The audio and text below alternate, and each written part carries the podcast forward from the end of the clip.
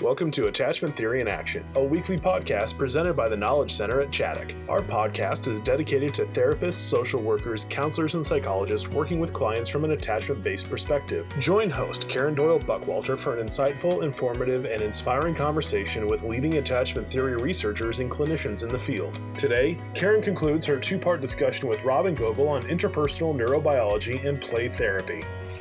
Hello, everybody, and welcome back to the Attachment Theory in Action podcast. It's a pleasure to be with all of you again today, and I want to share a bit about the guest who will be joining us in just a bit we are going to be speaking with Robin Goebel. She has been on the podcast before. I'm sure after today she will be again because she is just a really wonderful person to learn from and to speak with and to interview. Um, but today, our topic with her is going to be that of interpersonal neurobiology and play. So let me just give you a little bit about her background. Um, she's an LCSW, an LMSW, and a registered play therapist supervisor. Um, she is currently taking a break. Um, she's on a sabbatical from seeing clients and is focused at this time on teaching uh, and consultation. So she also has uh, instructor appointments at Portland Community College, where she teaches about the science of interpersonal neurobiology. And she's also had an instructor appointment at Portland State University School of Social Work Child Welfare Partnership. And in that, she has taught about adoption and foster family therapy in their postgraduate certificate program. So I know you are going to enjoy hearing from her. Uh, she always has a lot of great information to share, and she will be with us in just a minute. All right. Hey, welcome back, everybody, to the Attachment Theory in Action podcast. This is part two with Robin Goebel, and I am so excited to continue this conversation, Robin. Me too. We're having a blast. Yes, we are. yeah. So, you know, we ended last week, you know, we were beginning to talk about um, neuroception and yep. how we're we're constantly scanning um, for safety, for connection. And you were talking about this like big shift in your mind about this, but also this like puzzlement, like, okay, why would you be behaving this way if you really connection? right. And I wanted, before we get into that, I wanted to share something um, of my own experience of this big shift that I had um, about the idea of hypervigilance. Mm-hmm. And so this was a term that you know we would talk about you know you know a lot with traumatized kids and they're constantly scanning their environment and they're looking for safety and basically their back brains hijacking their cortex because they have to do that all the time and scanning scanning scanning. Is it safe? Is it safe? Is it safe?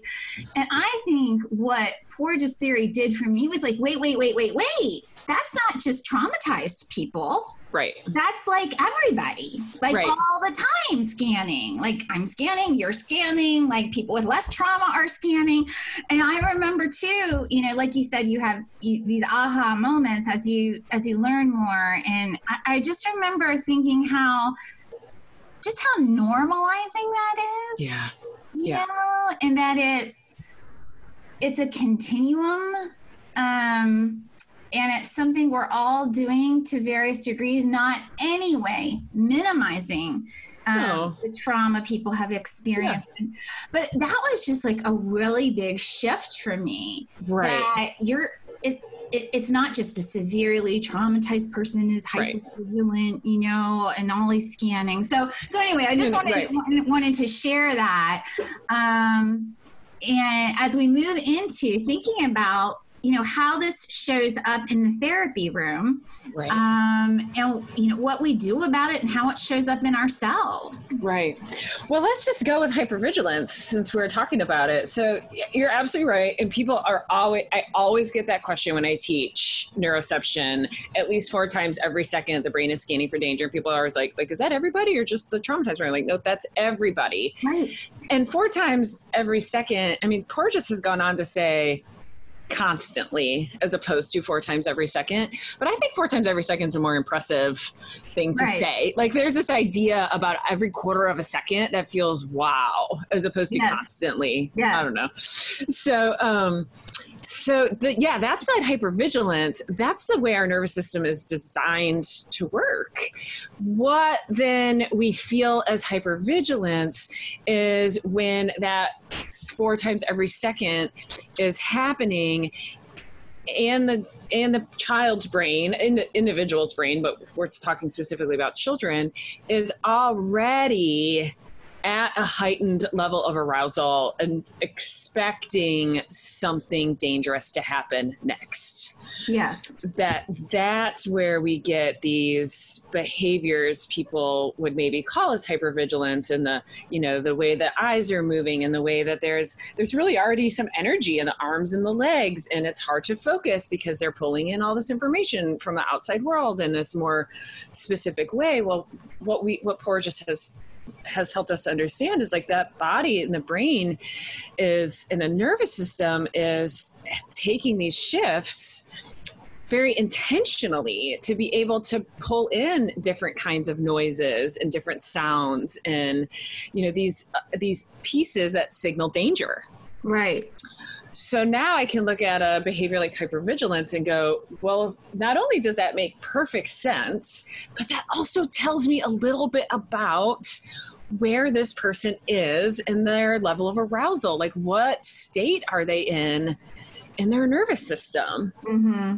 And when I understand that, then some of the other behaviors make more sense because Right. that's a behavior of somebody who believes they're in danger right people who are in danger are controlling, are sometimes manipulative, are Mhm. more prone to verbal and physical aggression. I know I am.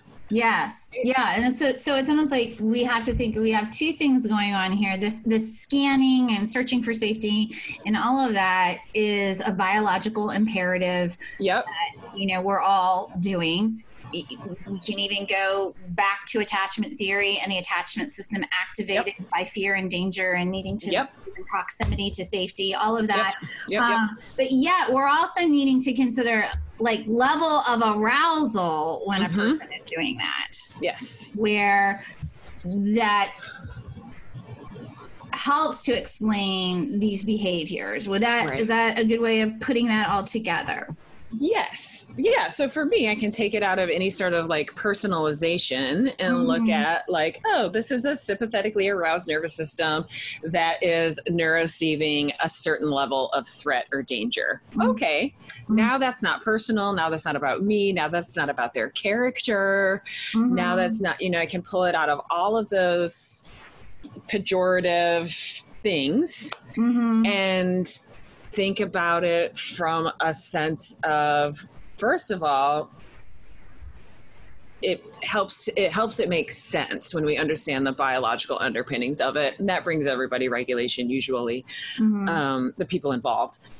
And then i feel like that helps me know what to do next right that that's what we mhm. yeah, I don't necess- I don't walk into working with a kid trying to decrease their level of arousal necessarily. Mhm. I'm trying to shift their experience of safety so that their sympathetically aroused nervous system that's showing maybe us this behavior of hypervigilance or controlling behavior or manipulation or whatever I want to see if I can offer, to the best of my ability, knowing that there's a lot of things I can't control, cues of safety Mhm. and inviting their system into connection and safety Mm-hmm. Because when we're experiencing connection and safety, we're not manipulative. We're not controlling. We're not defensive. You know, so these behaviors we're trying to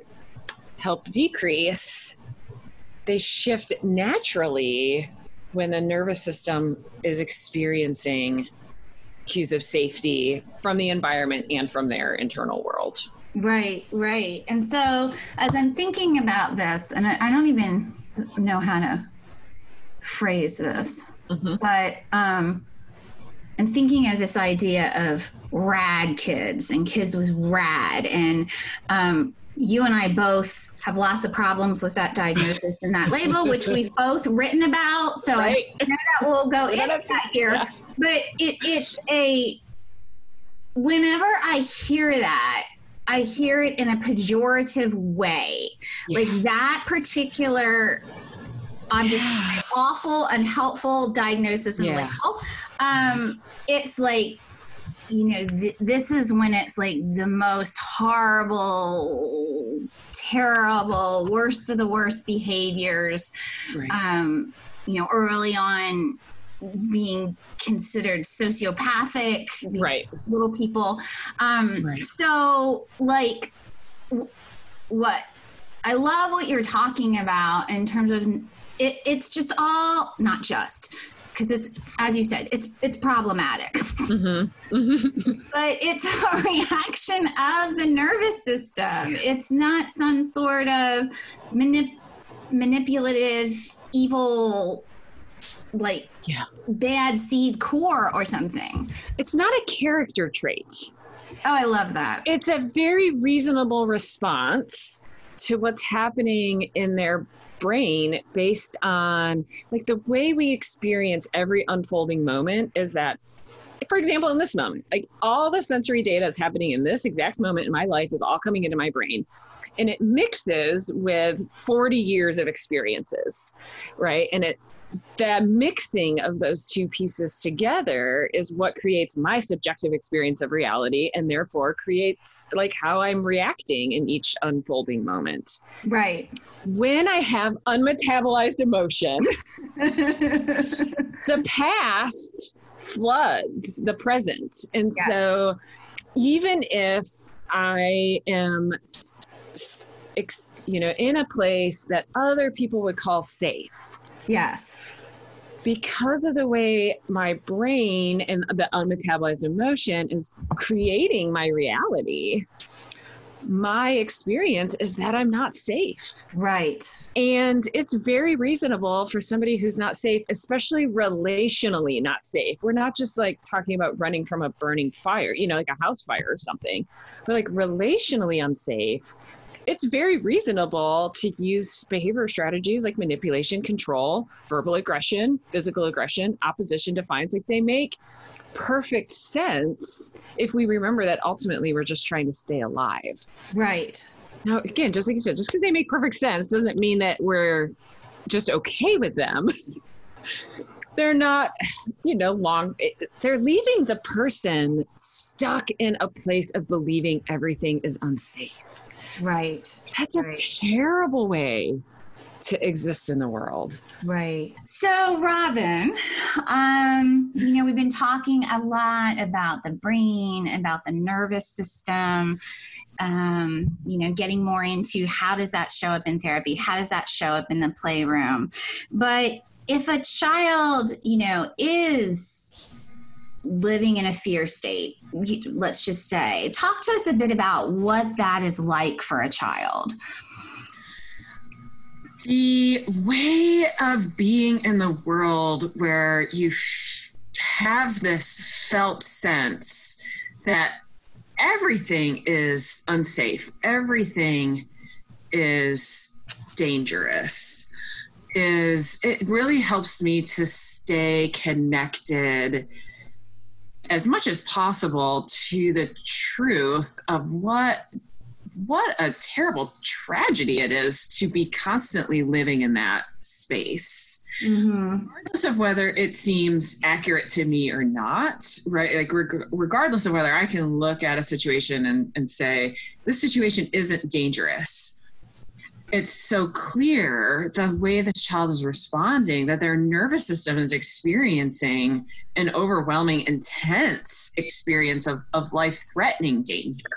Mm-hmm. It can feel frustrating to me. It can even feel personal to me. Sometimes, like, hey, I'm not the one making you feel dangerous. And I know this feels so personal to parents at times, which is very normal, very human reaction, of course. And I have great compassion for that as well.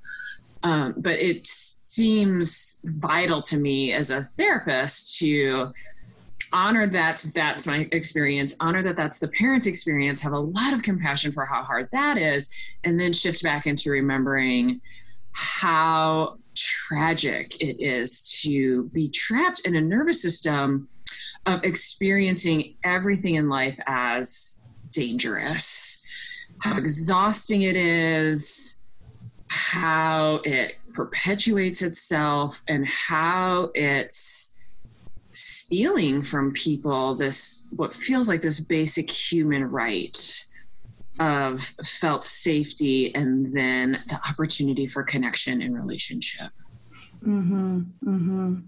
I'm reminded as you're talking um, something that um, some listeners may be familiar with, and I'm certain you are, is um, the Circle of Security shark music video. You know, yes. where you're showing a certain scene that you know with with calming music that looks you know very serene and nice, and how that same exact scene that same path that same you know trail when they're playing that music from jaws it's like you feel like something's going to leap out behind right. you know that's what you know when i show that to an audience um, they'll say i feel like something's going to jump out at me and i think right. about that you know I, one image that often comes to my mind is um, kids walking through a hallway at school mm-hmm. and mm-hmm. you know uh, thinking that you know it's just class is changing. I mean, yeah. no big deal. But when you think right. about shark music, and I right. will add, I know that that video video was originally made about parents hearing shark music,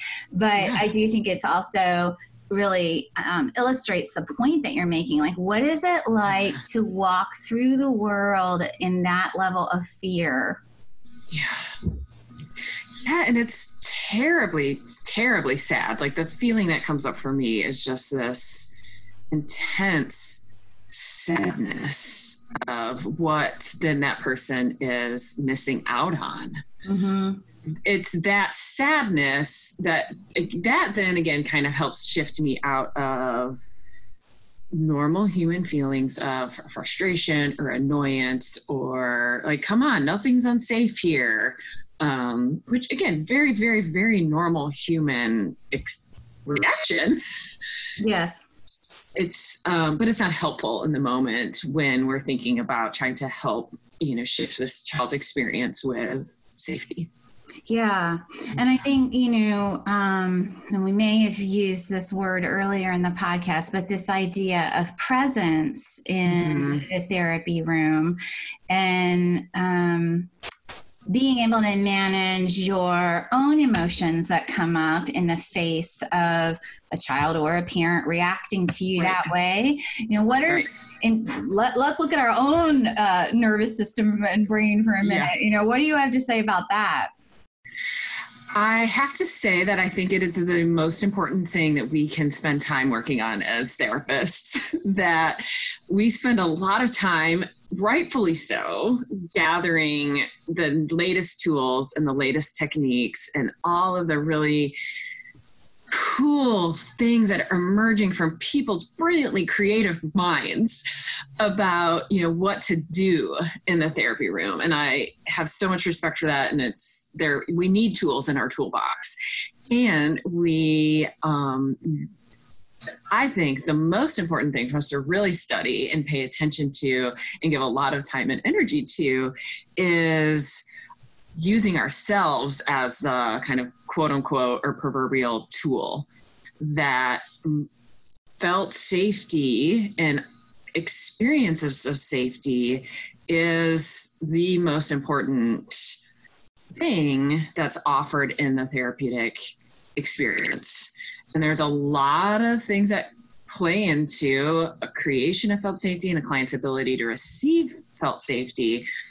But the number one thing is the state of our own nervous system, Mm-hmm. offering safety through our own embodied presence and being able to stay in a state of curiosity and compassion and willingness to follow the client wherever they're you know wanting to bring us and completely honoring their experience of reality regardless of whether that's our experience or not and managing our own implicit worlds our own unconscious things that we're bringing into the therapy room and working hard to come into awareness and contact of of what those things are and doing that work then allows us to show up with a level of presence that is the presence we're talking about when we say, you know, our presence is the most important thing or the relationship's the most important thing in therapy, which I 1 million percent agree. But I also think that it can be misinterpreted by very well meaning therapists that all I have to do is like literally physically show up. Yes, you do have to literally physically show up, but that's not what That's the, that, that's the bare minimum of what you have to do. right? That's Yes. the bare minimum. Exactly. Unfortunately. Exactly. And cultivating that level of presence, especially when you work with the clients that you and I work with, right? The level of intensity and overwhelm that exists in the therapy room, cultivating that level of presence is a huge goal. Huge. Requires a ton of time, a ton of energy, a ton of, you know, real deliberate, thoughtful care and attention. Mhm. Mhm. Yeah, and it can mean being in our own therapy. It can Mhm. mean needing to find rituals that prepare us to enter into the therapy room. Mhm. I personally think it definitely means seeing your sessions on video Mhm. Mhm. because it's difficult to know what's going on unconsciously without seeing it without being able to step back outside. So you know i've had videos where i'm like whoa i really had that expression on my face? Whoa. Exactly. i really did that with that tone? Like that's not something i would have reported to the supervisor you know? And it wasn't Right. it's not that i wouldn't have reported it because i was ashamed of it. Oh it could could be that i mean but a lot of times it, i wouldn't have brought it up in supervision because it's unconscious and i didn't know i was doing it Exactly. Exactly. It is so vulnerable and terrifying to watch yourself on video, but I completely agree with you that, you know, being brave enough to notice all of the nonverbal cues that we're giving our clients is very important. Yeah, because generally, uh, and I don't want to go too far off on this because it is a little soapbox of mine. So, so you know, there's a risk of it. But generally, what not generally, what you're bringing up with your supervisor or someone you consult with is what's in your conscious mind. Right. Like that's really all you can bring up. Exactly. so you know we could be missing this whole this whole other piece and and i want to say too um and this is where i also have empathy for caregivers because i i do Yes. you know, I work with a lot of parents who are like, I re- I've read the books and I've been to the con, I, I've gone to Empowered to Connect and I've, Right. you know, I've done all of these things. And Yep. because I also use video intervention therapy and treatment, and Mhm. because I do in home work, but you could also see this in a therapy session in an out in an Mm-hmm. outpatient setting. Parents are often, and I own this as a therapist too, but they're often not doing what they think they're doing Right. Yeah. right? True about all of us, just like you said, Yeah, yeah. yeah, So you know, we're we're trained in certain models and how you're supposed to do things, and what we're talking about here is you might think you're doing that, but you know, really you're not. Yes. Yeah. Mhm. Exactly. So, Yeah, I love using video with parents too. Like I love the I love showing them all the things they're doing so well. Yes. Because there's so many. Yeah. And the same is true for us, right? Like we watch a video True. and oh, yeah, yeah, okay, that's good. I'm, I like that part, and I think that's so important for parents. Like, look at all these amazing things, Yes. and also allowing them to discover moments where they can see how their child experience them in a way that they weren't maybe intending. Yes, yes, exactly. Mm-hmm. Exactly. So let's, you know, I always think that um, having a little bit of some kind of a case example in a discussion like this, you know, really makes it real. I think, you know, some of what we're talking about here makes it real right now in this segment. But I think, you know, sometimes we can get so caught up in all this brain science and polyvagal theory and what does Panksepp, you know, all of, so like, maybe share a case example from or or you know a compilation um to uh, obviously you would to to protect protect confidentiality but like a kid that's really in a fear state and how you might have to handle that in the in the therapy room Yeah.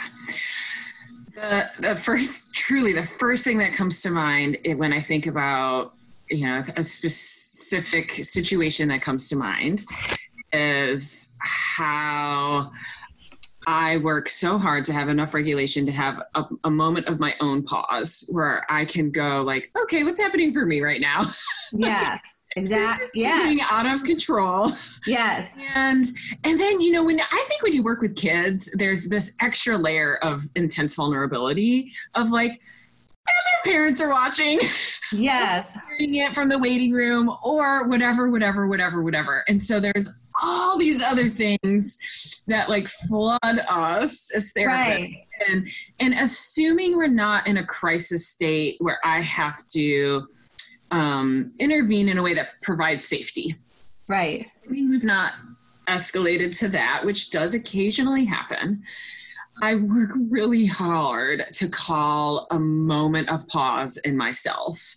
And that's IPNB driven. That isn't exactly a technique, but it's a technique all at the same time of like, okay, notice everything that's happening for me. Like, oh, all the, I have to show the parent that I know how to handle this. Or I have to be a good therapist and get this under control right away or i can't let this happen in my therapy room good therapists don't let this kind of stuff happen in their therapy room or whatever it is and just be like mm, nope all of that's for later because none of those thoughts have anything to do with the, this child's experience with me in the here and now. Hmm i'm not i wouldn't say i'm perfect at this by any stretch of the imagination but you know we're you know we're aiming for good enough here. Right right right. So then I try to put on this lens of what is this child doing? Because I believe everything is an attempt to move towards regulation. yes Everything is an everything has purpose. Everything is an attempt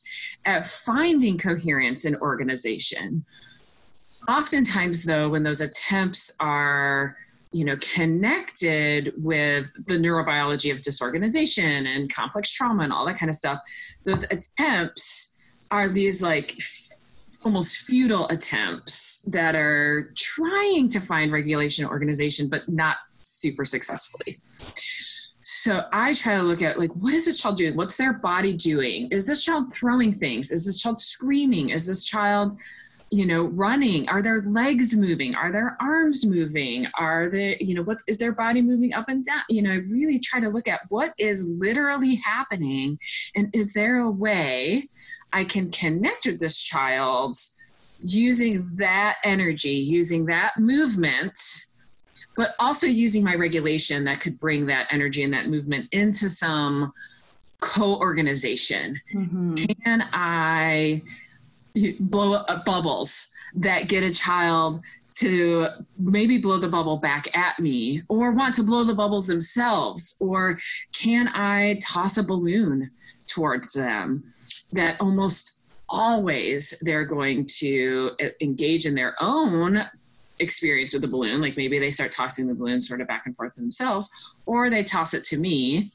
and then now I've got energy. There's still a lot of energy in the room, but it's starting to bring in some rhythm. It's starting to bring in some connection. It's starting to bring in some co organization while staying in this heightenedly, heightened aroused state. Hmm So I can think of kid, you know, as kids like come barely, you know, the child that just like no matter what you do to create structure and organization when you greet them in the in the waiting room, Mm-hmm. they just like blow past you anyway, and they're in your office before you can even get there. Yes. Yes. and there's this, you know, and so I can picture this and think about um, how I would, you know, I would run after them, but not with the energy to catch them, with the energy to join them, to experience them. And so while my feet are moving in the same way, sort of regardless, there's a very different energetic experience, right? There isn't this frantic, ooh, I need to catch you. There's this, all right, here we are. You're running. I will join you. Mm-hmm. Mm-hmm. And then I'm going to look for a game or an experience that attempts to engage the legs, that Mhm. ex- attempts to use that level of energy. And Mhm. once we're connected up, then I may attempt to sort of shift and down regulate. It's going to depend on Mhm. exactly what's happening in the moment, what my treatment goals are. Yeah. Yeah. You know, and as a theraplay therapist and trainer, of course, you know, Yes. I'm running all of this through that framework and um, thinking about um, this. This is, and not just theraplay. This is the art of all therapy. That you know, whether you're a theraplay therapist and you had your session planned, and then the kids really dysregulate, that goes that all goes out the window. Um, and now here's the art yes. of, of therapy.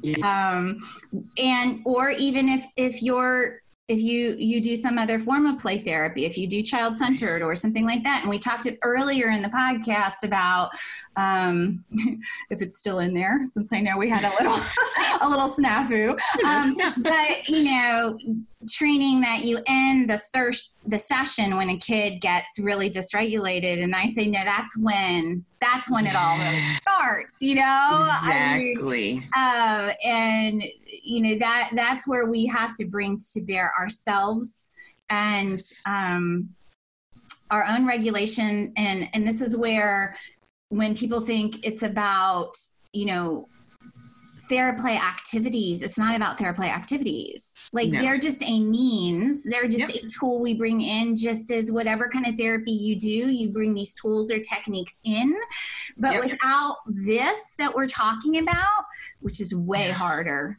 way harder like Yes. I really, Yeah. uh, you know, as we talked about earlier, if it was about tools and techniques, I'd be like set, you know? I know. We are good students. We work hard. We master things. We are A plus people, Karen, me and you. Sometimes I just am like almost in hysteria over how I can I'm I am an A plus person. You give me a task and I will finish it.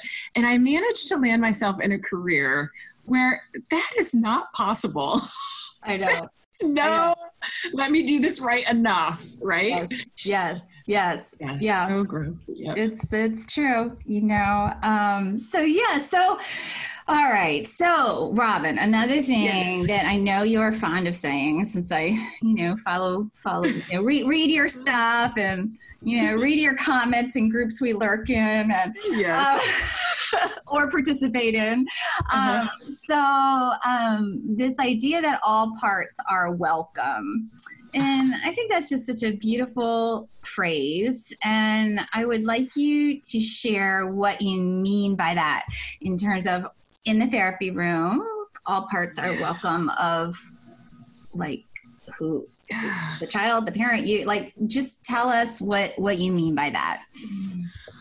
When you gave the example of how some therapists are trained to end sessions when things go a certain way, that's the first thought that came into my mind just those, you know, 30 seconds ago is how am I communicating to a client all parts of you are welcome here? If the moment they bring me their most hurting, most vulnerable, most protected parts of self, usually are expressed in a way that's hard, right?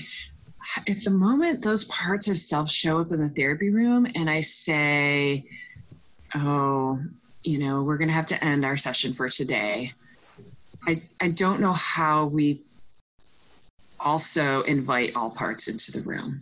Mm-hmm. How can all parts come if this a moment a certain part shows up, or if the moment a certain part shows up and we put a boundary on it, and we put a boundary on it a second time and a third time, and then the third's the magic number, and so now the session's over for the day.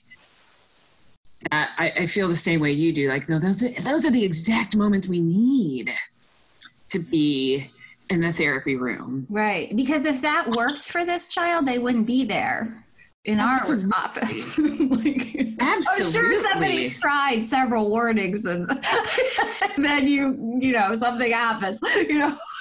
I can, I absolutely, I mean, I would say the exact same thing. Like if that was going to work, you, you wouldn't even, they wouldn't even be there.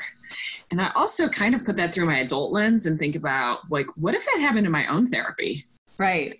I had a therapist like, mm, sorry, we're gonna have to end for today.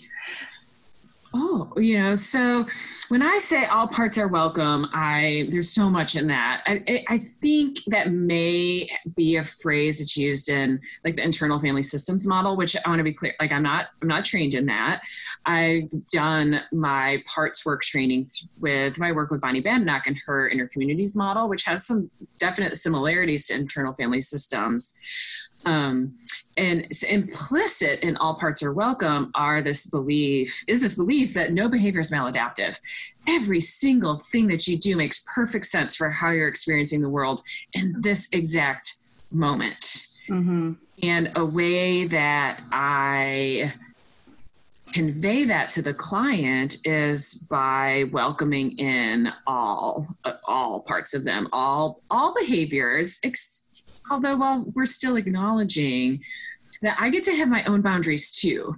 Mm-hmm. there's absolutely behaviors that aren't acceptable. It's not okay for me to get kicked. Right. okay for me to get spit on. But the part of you that holds that level of terror where kicking and spitting emerge, that part of you gets to come into the therapy room. And we're going to figure out another way for that part of you to express that part self without anybody also getting hurt. Beautiful. Um, That's so beautiful, Robin. It's not, I mean, I wouldn't say I do that perfectly by any stretch of the imagination, by any stretch, but it is always my goal.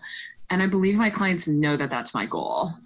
Um, somewhat because I'm very explicit at times and being clear about all parts of you get to come here and remember this amazingly precious child who'd scream, I hate you. You're the worst therapist. I wish you would die really hard, hard things that are hard to regulate through. Somebody's yes. being them at you. Mm-hmm. And at the end of every every time we would part, I'd find a way to communicate to this little one. Those parts of you get to come here too, because there's a lot of shame that would come yes. up around yes. those parts. Um, a lot of shame that would come up around having behaved that way. Yes. All, those parts get to come here too. And me and you, we're going to figure this out. I want you to bring those parts here. I'm going to do what I have to do to be able to tolerate being screamed at that somebody wished I was dead. Mm-hmm. I that work to tolerate that so that you can bring those parts here and we're going to figure this out together because the experience that's underneath screaming at somebody that you adore and i know that this child adored me that you wish they were dead the the terror and the agony and the despair that's underneath that is tragic. And it's my job to find a space of holding for that. Mm-hmm. Mm-hmm. Mm-hmm. Yeah, I'm thinking about, you know, earlier when we were talking about um, working with really dysregulated kids and, you know, how that, you know, one of the things that's different um, then even dysregulated adults in general is the you know they just based on their in history based on their development whatever like, there aren't filters right. in the same way so they can call you ugly nasty whatever you know um, and um, it's easy to become triggered by that. I know from my Yeah. interview with Bonnie Badenoch, she prefers touched and awakened rather than triggered. touched and awakened. I am touched and awakened when a child tells me how bad I smell. Yes, or how fat you are, or how Yes. your breath is so bad, or Yes. yeah. Yes. So yeah, yeah, yeah, yeah. so yeah, but really, that that what you're talking about is just is just really really beautiful, and being able to um, regulate ourselves and and having ha, okay. So let's leap to how about all parts of us being welcome? Like how? That's do we- exactly what I was thinking too. Yes, yes. So let's go there for a minute. I have to welcome my parts that are touched and awakened when a client of any age, but you're right, the the, the younger ones um, have significantly less. I'm not sure I've ever had an adult client tell me how bad I smelled uh, or how I was or these things. They might be thinking them, but they don't say them out loud. The children are happy to say anything right. you know and so having um you know a commitment to all parts are welcome my client absolutely means i have to commit to that truth about myself too that when i notice myself touched and awakened i i'm with those parts of myself in a caring and compassionate way Right. and it might be i notice you i notice you're here lovely part of self and i will tend to you later when Mhm. i'm tending to this precious little one who's with me right now right this Mhm. human who's with me that i need to tend to and coming back without shame of all the ways we're touched and awakened in in and out of the therapy room. Hmm all of my own experiences and my past have created everything about me in all these unfolding moments. And sometimes that means things and parts of self that I don't necessarily feel like super proud of, or I can feel very confused by, or, uh, you know, and to shift into, okay, well, those parts get to come here too. And by here, I mean like in my own heart, in my own being, in my own way of being with myself. hmm And when I do that work, when I get touched and awakened in a therapy room, it's way easier to notice it, notice without judgment, decide I'll come back to it later, return back to being with my client in the way that I really want to be with them, which is also in that all parts are welcome here. hmm May. Yeah, I think that um, you know, as we're as we're winding down here, you know, this may be one of the really most important key ideas here um, is all parts welcome and self. And you know, there there is that cliche in therapy. Um, you can't take your clients where you yourself can't go, and um, it's true you know and and i think just part of my own journey is if i can't accept less than perfection in myself if i can't accept all of these things that that i work on in myself how you know can we really bring that level of acceptance to the kids i mean, I mean if they're doing something that you could never ever accept in yourself Right. right? That's Yeah. where this gets hard. yeah and accepting something in yourself doesn't mean um, you're just okay with it always You're embra- you're embracing it. You're loving it. You're fine with it coming out anywhere. exactly exactly accepting it in yourself is going i under i understand even if i don't understand but i believe that that part makes perfect sense hmm and hold something that makes perfect sense and i'm going to have c- compassion towards that self while also still acknowledging that there's times where that is her- her- a behavior maybe that's hurtful towards myself or hurtful for others and i want to keep working on it Right, I, right, I like what you just said acceptance and you know doesn't mean embracing right, right, right. whatever yeah Yes. Well, oh, Robin, this has been such um, a great conversation with you. I'm so grateful that you were willing to come on the Attachment Theory in Action podcast again. Um, I do want to devote a little time to how can they get more of Robin? You know, where what are you doing? Obviously, you're not flying around the country a whole lot right now, but you know, what do you have available? What do you have out there? Do you have some workshops coming up? How can folks find um, more of your wonderful work that you're putting out there into the world? Yeah, so I am trying to put lots of stuff out into the world right now because um, lots of people really need lots of support right now. So, um, therapists can train with me in a couple different ways. I've transitioned all of my in person workshops to live virtual trainings. Um, people get lists of supplies and things ahead of time so that we can still do all these cool experientials and have small group experiences. Um, so you can check out my website for like those upcoming workshops that you can now do from the comfort of your own home, like we're doing everything else right now.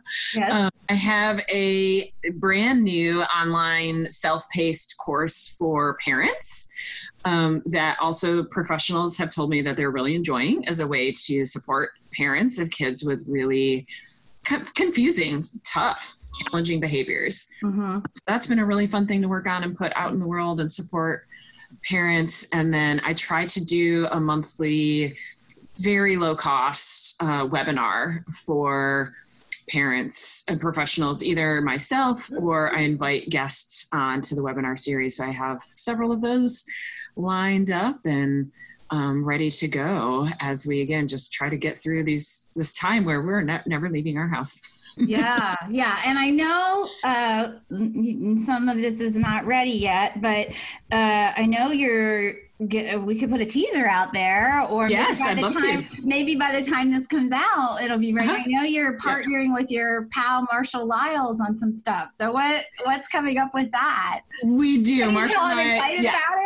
Yes, yes, yes. I'm excited about it too. Marshall and I already partner on this amazing embodied attachment experiential workshop for child and play therapists. And then we um, have decided our next passion project for the world is supporting therapists in doing parts work with kids and families. There's just not a lot out there on using this parts framework right. with kids and families, and it is our favorite way to work. So we um, have outlined. Um, a really exciting course and a book, and are hoping to offer that into the world soon. Great. Yeah. Good, good, good, good. Well, goodbye for now. And again, always so wonderful to talk with you. Thank you, Karen. It is just so fun. Thank you for joining us for this edition of Attachment Theory in Action. Please follow our site, tkcchaddock.org, or subscribe on Apple Podcasts, Google Play, Spotify, or Podbean for future podcasts. If you enjoyed our podcast, please leave a review and share with your professional network. For additional resources, training opportunities, and blogs, please log on to tkcchaddock.org. We hope you'll join us again as we continue to explore the world of adoption, trauma, and attachment theory.